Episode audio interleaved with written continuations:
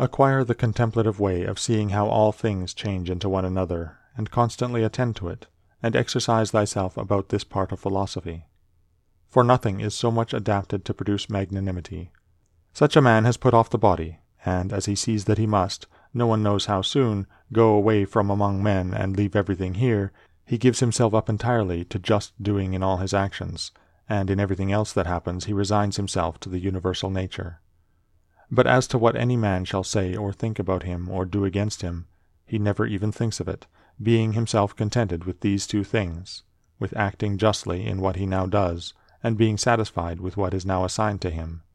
And he lays aside all distracting and busy pursuits, and desires nothing else than to accomplish the straight course through the law, and by accomplishing the straight course to follow God.